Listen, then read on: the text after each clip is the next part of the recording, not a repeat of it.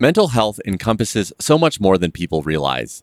It affects how we think, feel, and act, and also determines how we handle stress. Luckily, there is a community resource called Transitions Mental Health Association serving San Luis Obispo and North Santa Barbara counties, which provides support in the form of community, work, housing, or recovery.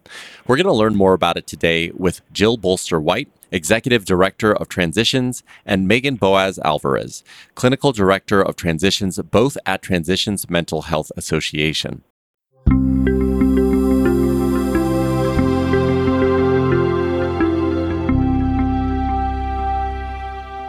This is Healthy Conversations, the podcast from Tenet Health Central Coast. My name is Prakash Chandran. So, Jill and Megan, really great to have you here today. Really appreciate your time. Megan, I'd love to start with you and just ask a simple question What exactly is mental health? Well, I think that's a great question. And one of the things that occurs to me when I hear you say that is people often think of pathology when they think of mental health or think of mental illness. And I think it's much broader than that. It's helpful to think of mental health as mental wellness and and really think about how we should take care of our mental health just the way we take care of our physical health like it's part of whole person health and so that would include you know mood how we're feeling how we're coping with stress how we're managing, you know, communication and relationships, all of those things I think fall under the umbrella of mental health. Jill, I want to move over to you. You know, Megan kind of alluded to this already, but I know that some people think of mental health uh, as mental illness, you know, things like schizophrenia, but mental health is really much broader. So, are you able to describe maybe the various types or levels of mental health? Certainly. It is a wide range, and I think Megan well described that mental health is really a sense of well being and overall sort of emotional health. So there's a wide range of that. Our organization, Transitions Mental Health Association, primarily focuses intensive services on people who have a diagnosed mental health condition. And so you mentioned some schizophrenia, bipolar disorder, clinical depression, anxiety, post traumatic stress those are all diagnosable mental health conditions. And so that is a part of mental health that usually suggests that somebody is going to want to seek treatment. And so treatment can be in the form of therapy and medication, but also all the things that we all can be doing for our own mental health, taking good care of how much we're sleeping, how well we're eating, and having good, healthy connections. So that's important for everybody's mental health and well being.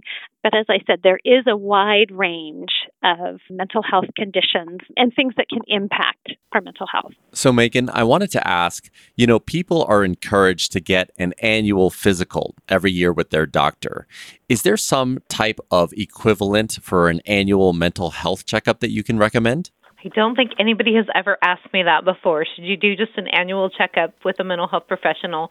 I think it's funny, as a mental health professional, I think the answer is no. It might be something you could check in with your primary care physician on, but really, I think up to each of us or within our power to take care of our mental wellness on an ongoing basis. And I don't think we necessarily need the help of a mental health professional to do that. Not that I don't think therapy is great as a therapist, I endorse it for anyone at any time. But there are a lot of things we can do to just take care of our own mental health. Jill mentioned some of these things, you know, eating right, making sure we get enough sleep, making sure we take care of our relationships, stay connected to those people that support us, Exercise, of course, is always a big one. Exercise has a big impact on our mental wellness. And I think I'd like to add to that that what we can do is really pay attention to how we're doing and maybe those around us. So there may be times where we feel like maybe our relationship, a marriage or a primary relationship, is undergoing some strain or a bad patch.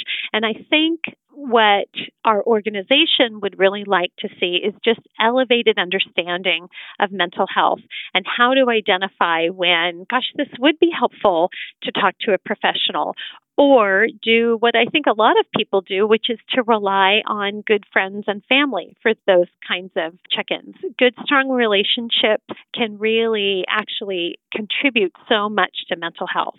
And so sometimes it does take uh, maybe a conversation with a primary care physician, as Megan mentioned, to bounce ideas off. You know, gosh, I'm having this struggle, or I'm feeling angst about my work or my relationships or how my children are doing.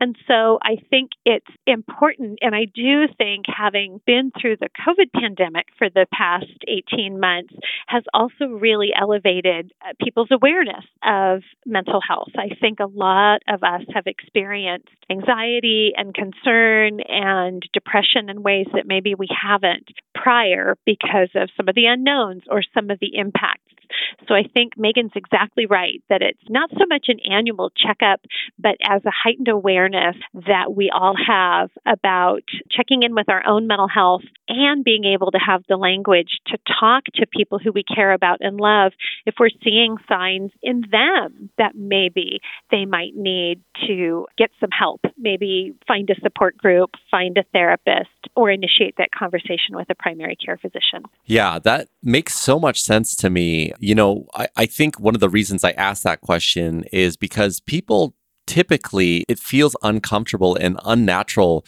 to sit still and to check in with oneself. You know, something like an annual physical exam, it's on the calendar, it's something that's recommended. It seems like uh, as human beings, we just tend to let things like fester and boil and bubble up to the point that they can become problems. So, you know, Jill, you mentioned some of the signs that potentially mental health might become an issue or even potentially harmful to oneself or others. Can you talk about some of those signs that people should really be aware of? I think one of the most important signs, and sometimes this is, you're exactly right, that it's really hard to recognize in ourselves. But I think a couple of signs are just when it's really impacting your life. So if, for instance, somebody is really outgoing and normally connects with people and has friends and gets out, and that is really changing, some you know, a person becomes uncomfortable or you just sort of goes radio silent, that might be a sign either when that's happening to yourself or if you see it happening to someone else that, that there may be something else going on.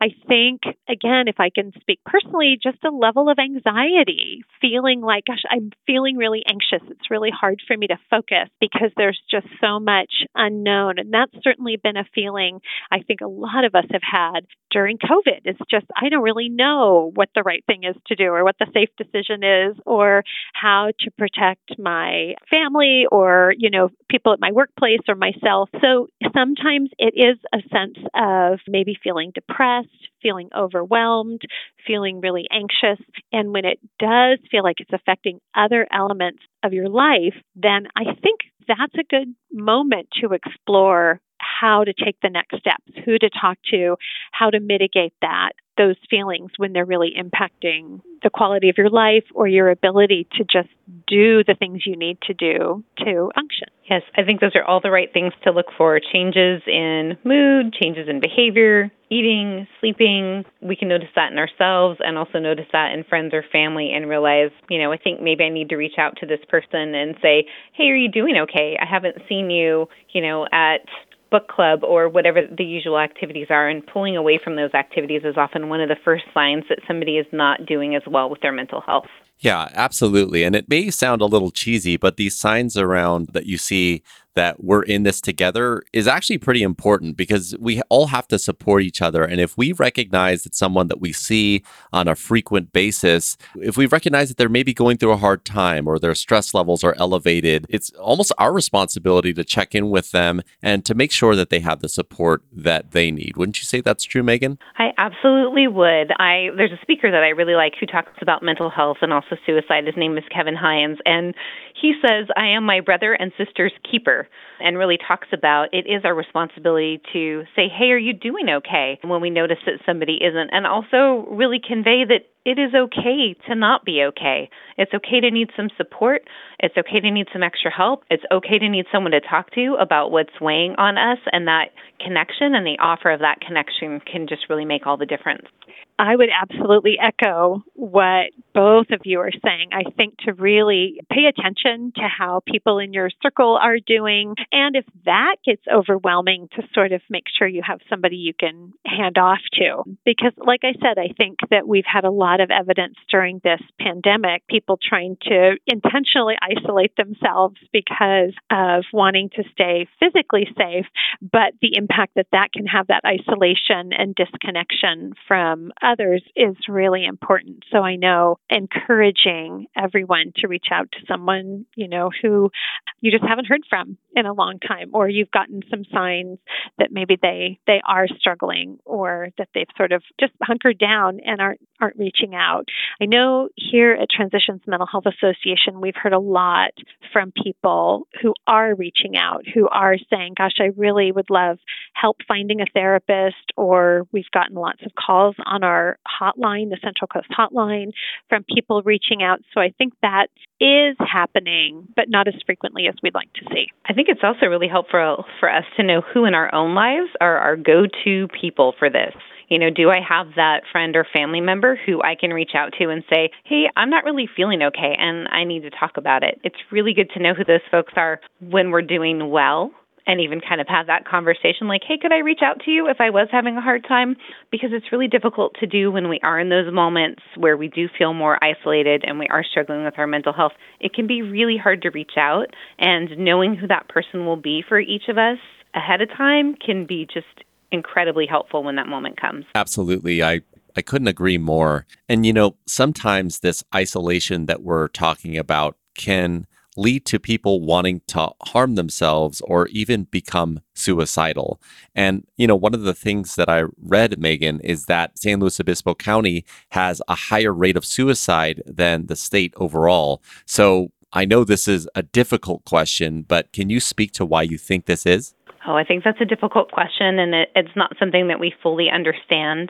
We do know that we lose older males to suicide more frequently than some other populations, and we may have a higher population of that demographic, so that could be part of the reason. But it's definitely something that's concerning, and it's something uh, that we talk about. I'm co chair of the San Luis Obispo Suicide Prevention Council, and we're really trying to look at how do we reach these individuals that we know have a higher risk that maybe we don't come into contact with our usual suicide prevention efforts, that maybe don't get the information about the Central Coast Hotline? How do we reach out and make sure people are aware of that resource? If not for themselves, maybe for you know their loved ones, friends and family. How do they know how to recognize somebody might be at risk and reach out and ask them if they're okay? Uh, Transitions Mental Health Association offers trainings to the community on kind of gatekeeper suicide prevention, just really basic what to look for, how to know somebody might be in trouble, and then what to do if we do recognize that. How do we get that person support? It's an important part of our hotline training, actually, is to talk about assessment. And so that is really important because I think, as anyone can imagine, those are really hard conversations to have. If someone brings up self harm or feelings of suicide, that can be really stymieing. What do you say? Do you, you know, ask more questions? And that can feel naturally really uncomfortable and difficult. And so I think Megan's bringing up some really good points that having some idea about how to broach that topic and not shy away from it. And another thing, Kevin um, Hines, who Megan also mentioned, is a suicide survivor. And he talks a lot about that importance of, you know, sort of not shying away from the conversation and how important those human connections are. And it's a big part of what the Central Coast Hotline tries to do is to be a resource to have people know that there's someone available 24 hours a day, seven days a week to speak to if someone is feeling suicidal or feeling in crisis. So I think that's an important resource. And as Megan also said, it, it is hard to understand why our particular county's rate is higher, but demographics do tell part of that story. And I think, Megan, you just mentioned a statistic about youth suicide. Uh, would you mind repeating it about how I think it's the second leading cause? I recall. Yeah, that is true. Suicide is the second leading cause of death for youth aged 10 to 24, which is terrifying as a parent of two teenagers. So I think mental health is always on my radar as a professional because I am a therapist and I, I do run clinical programs, but also as a parent and as a community member, just being very aware that we need to talk about mental health. We need to encourage people to take care of their mental health and also watch out for each other. Bill, I so appreciate that you mentioned the Central Coast Hotline as a resource. It's a 24 hour resource. And the great thing about that is you don't actually have to know what to do or even what to say. If you just know enough to recognize somebody's not okay and you call and ask the Central Coast Hotline, hey, I'm not sure what to do for this person who seems to be in trouble. Can I get resources for them or can they talk to you? There's help just very readily available in our community for trying to figure out what to do in those moments. You don't have to figure it out on your own. And Megan, I wanted to stick with you for a minute. One of the things that you mentioned was the importance for people to know the signs, right? That someone might be at that breaking point and might be suicidal. So, can you speak to some of the signs that people should be aware of? Oh, that's a great question. I so appreciate you asking. I would say changes changes in mood, withdrawing from usual activities, being kind of disconnected from friends and family that they're usually in contact with, changes in school performance, changes in eating or sleeping patterns. Somebody who seems depressed is somebody that we should be worried about. Somebody who seems angry or agitated could also be at risk of suicide. And I think if we see any of these things, what's really key is to ask and just say, hey, you know, I notice that you seem really down and I'm kind of worried. I know sometimes when people feel depressed, they start to think about suicide and I'm worried you might be thinking about that. Is is that what's happening? And you know, oftentimes if somebody is thinking about it, they'll be relieved that somebody asked. And if they weren't thinking about it, they're you're not going to create a problem by asking that question. That person's going to recognize, wow, this person really cares about me. That they would take the time to to ask this question and explain why they were asking, and it just creates an opportunity for conversation. So, Jill, in trying to destigmatize mental health, what are some of the preferred words or preferred language to use in the community today? Like, for example, you don't want to call someone crazy, but I'm imagining that there is a body of vocabulary that is more respectful when you're addressing mental health issues. That is language is so important. And so I think we are sensitive to words like crazy and insane, especially when it's used in sort of advertising or just in, you know, general conversation, because those are pretty stigmatizing words. The other thing I think we're careful about is labeling to say someone is a schizophrenic or is bipolar. Somebody is not their diagnosis. And so I think we try to use language that describes that as part of who they are. So somebody who has a diagnosis of schizophrenia or someone who has a mental health diagnosis. I think we try to understand these as the genetic disorders that they are. There's a biological basis that likely had an environmental or a precipitating factor. But again, these are conditions that are through no fault of the individual. So I think that it's important that the language reflect that, to not be blaming or shaming. And I think for me to try to think of mental health just an important part of our human condition and our human fabric. And instead of thinking that someone has done something wrong, that somebody is not strong or capable or intelligent, because in fact, it's absolutely the opposite. Some of the folks that we get to work with here at Transitions Mental Health Association are amazing and resilient and have gone through some very difficult and traumatic situations that in some cases have led to their mental health diagnosis. And we certainly see that in every population. So, from people who may be homeless because they have an untreated mental illness to, you know, someone who is working and married and sort of doing all those kinds of regular things, but also is functioning with a mental health diagnosis. So I do think being really careful about, you know, describing things as insane or crazy or or using those terms disparagingly, I think we really need to work hard at excising that because I think that prevents people from recognizing how important getting help is if there is a mental health condition or yeah or accepting that may be something that's happening to a member of their family or a friend instead of being afraid of it which has been the history of mental illness is really fear and backing away is to really try to um, step in and be supportive and understand and know that these are treatable and recoverable illnesses. I think when you know 50 years ago we couldn't really imagine that someone would recover from schizophrenia, that their symptoms could be regulated and controlled, and that they could live really fulfilling wonderful lives. Yeah, absolutely. So, Megan, you know, I, I kind of wanted to start closing the conversation with you. There might be someone listening to this that might be having some of the mental health issues that we discussed today. They're having a hard time. If they want to get help, what can they do or where should they go if they're having a crisis? If somebody's having a crisis, calling the Central Coast Hotline is always a great place to start. And the person who answers the phone is a highly trained call handler who can help assess the crisis and identify what types of resources might be helpful in that moment of crisis, and then also identify some ongoing resources for support. If somebody's struggling with mental health, starting with a therapist is always a great way to go. Medication can be helpful too, and people can talk with their primary care physicians about what's happening and start the conversation there and kind of explore is it going to be a primary care issue or is a referral to a psychiatrist maybe going to be necessary. But I probably have a bias as a therapist. I definitely think people benefit from therapy, and that's a great place to start. I think I would also add that even therapy used as just a boost, you know, sort of uh, like a booster for a family, for parents, for couples, can be really helpful and really important. So I think, you know, just if somebody is feeling just some general stress and that's impacting relationships, that's a great way of having an objective professional assist. And so I would also recommend looking at therapy in, in that way. And Jill, we've mentioned the hotline a couple times. Are you able to share the number? Yes, it is 800 7806 07.